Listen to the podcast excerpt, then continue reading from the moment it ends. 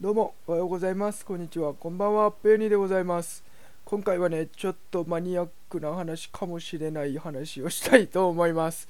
えっとですね僕今その大学院で研究をしておりますけどもえっとそれその研究内容分野っていうのが結構ちょっと睡眠とかの研究にもちょっと絡んでたりするわけですよね。でその中で最近出たすごい論文がありましてそれの研究について紹介したいと思います。まあ簡単に言うとえー、っと僕たち人間ももしかしたら冬眠できるようになるかもっていうような論文でございます。すごいですよね。まああの実際に人で人体実験したわけではないんですよ。そうではなくて実際に、えー、っとそういう冬眠しない動物が、えー、っとえっと冬眠できえっとえっと冬眠でしない普段はしないような動物を冬眠させ冬眠と同じような状態にさせることができたっていうような論文になります。ねえー、と実際に使った動物っていうのはいわゆるネズミです。マウスっていうんですけど普段は。そうマウスってちっちゃい、えー、と20日ネズミってやつなんですけどもっていうのは普段夜行性で、えー、と冬眠とかはせず1年10個活動するんですけどもそいつを、えー、とそういう冬眠と同じような状態にすることができましたっていうようなことですよね。でこれどうやったかっていう話なんですけども今すごい科学の技術っていうのは進歩していましてこの実際に人ではできないですよこんなこと人体実験になるのでマウスに対してですねそういう脳のある特定の、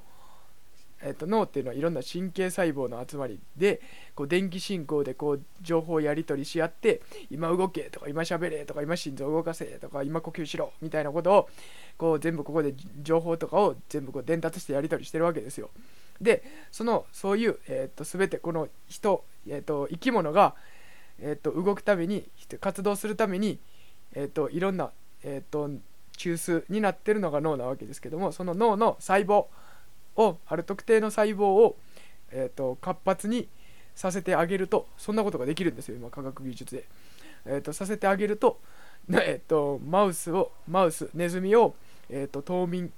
の状態にさせることができたんですよ。すごいですよね。そういう冬眠とかするためのそういう細胞があるっていうことも大大発見なんですよ。でそれ今まで冬眠しない動物っていうのはそういう機能冬眠するっていう冬眠するための機能っていうのを、えー、っと持っていなかった。持っていなくてもおかしくないですよね。そういうのは、えっと、そう思われてたんですけども実は調べてみると実はそういう冬眠みたいなと同じ状態にさせるためのそう冬眠するための機能っていうものはあの冬眠しない生き物も持ってたっていうことが分かったんですよ。っていうことはですよ僕たち人間っていうのも冬眠しないじゃないですか。で、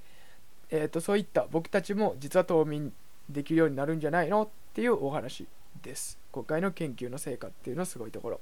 でじゃあこうやって冬眠できるかもしれないってことが分かって実際にじゃあこの冬眠のメリットって何ですか？っていう話ですよね。で冬眠のメリットっていうと冬眠状態っていうのは睡眠とはまた違うんですよ。ここ結構冬眠ってあの漢字で書くと冬に眠るって書くので結構この睡眠してる状態なんじゃないかって思うかもしれないんですけどちょっと違うんですよ睡眠とは。えー、っと睡眠の時って結構脳って、えー、っと活発に、えー、普通にあの活動してる状態なんですよ。脳の休息って言われたりしますけど睡眠っていうのは。意外とそういう睡眠するために、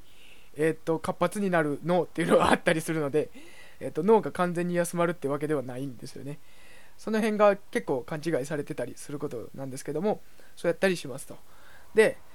えー、っとですね。で冬眠状態になるとあで僕たち睡眠の時は呼吸もしてますよねしっかりと。ね。たまに無呼吸症候群とか言って問題になりますけどもあえて普通に呼吸しないとダメなわけですよ。でも冬眠になるとどうなるかっていうとそういう呼吸の量酸素を消費吸って消費するその量自体がかなり落ちるんですよね。で体温もかなり落ちてくると。っていうことが分かっててえー、っとっていうことはですよ僕たちもこの冬眠状態になるとそうやって酸素の消費量とかエネルギーの消費量っていうのがガクンって落ちるわけですよ。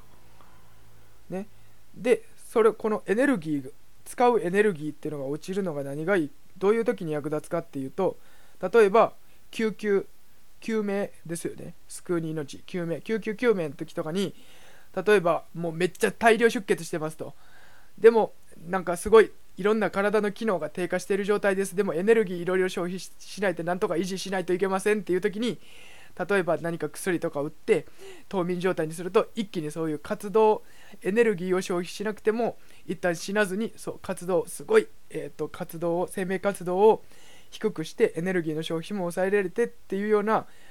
状態にすることができるんです。よそうすればそういう救急を要するっていうその時間との戦いだと思うんですけどその時間的余裕っていうのができていろんな今まで救えなかった命が救えるかもしれないみたいのがあったりするわけですよ。でもっと将来的な夢のある話をすると火星に行きましょう。ってなった時。そう火星に行くってなったら宇宙ロケット。こうロケットに乗って宇宙スペースシャトルみたいに乗って行くわけですよ。でこのスペースシャトルに乗って行くためにはいろんな燃料ロケットを飛ばすための燃料それからえー、っと自分たち人間たち生き物が乗るのでその生き物が生きていけ生きていけるようなエネ、えー、っとそういう食べ物だったり飲み物だったりいろんなものを積んでいかないといけないですよね。でも火星ってめちゃめちゃ行くの大変なわけですよ。ロケット飛ばすだけでも大変なんでできるだけロケット飛ばすためのように燃料をできるだけ積んどきたいと。ってなったら減らすものっていうと自分たちの食料なわけですよね。でそういう時にその自分たち火星に行くまでの間に冬眠状態になってると何がいいかっていうとそういった必要な飲み食いっていうものをめちゃめちゃ抑えられた状態で火星に行くことができてできるだけそういう備蓄でするための、えーと、食べ物だったり食料もできるだけ抑えれてロケットのエネルギーのために、えーと燃料のために費やせるというような感じでそういう夢の話夢のような話もあったりしてねなかなか面白いですよね。ということで皆さんこの話を聞いてね、僕も私も冬眠してみたいなんて思った方は、よかったらと、えーと、この放送に対していいね、よろしくお願いします。また、ペイニーの渋声ラジオ、たまにこうやってちょっとニッチな、えーと情報とかも配信したりします。よかったらチャンネル登録の方もよろしくお願いします。ということで、今回は以上になります。ありがとうございました。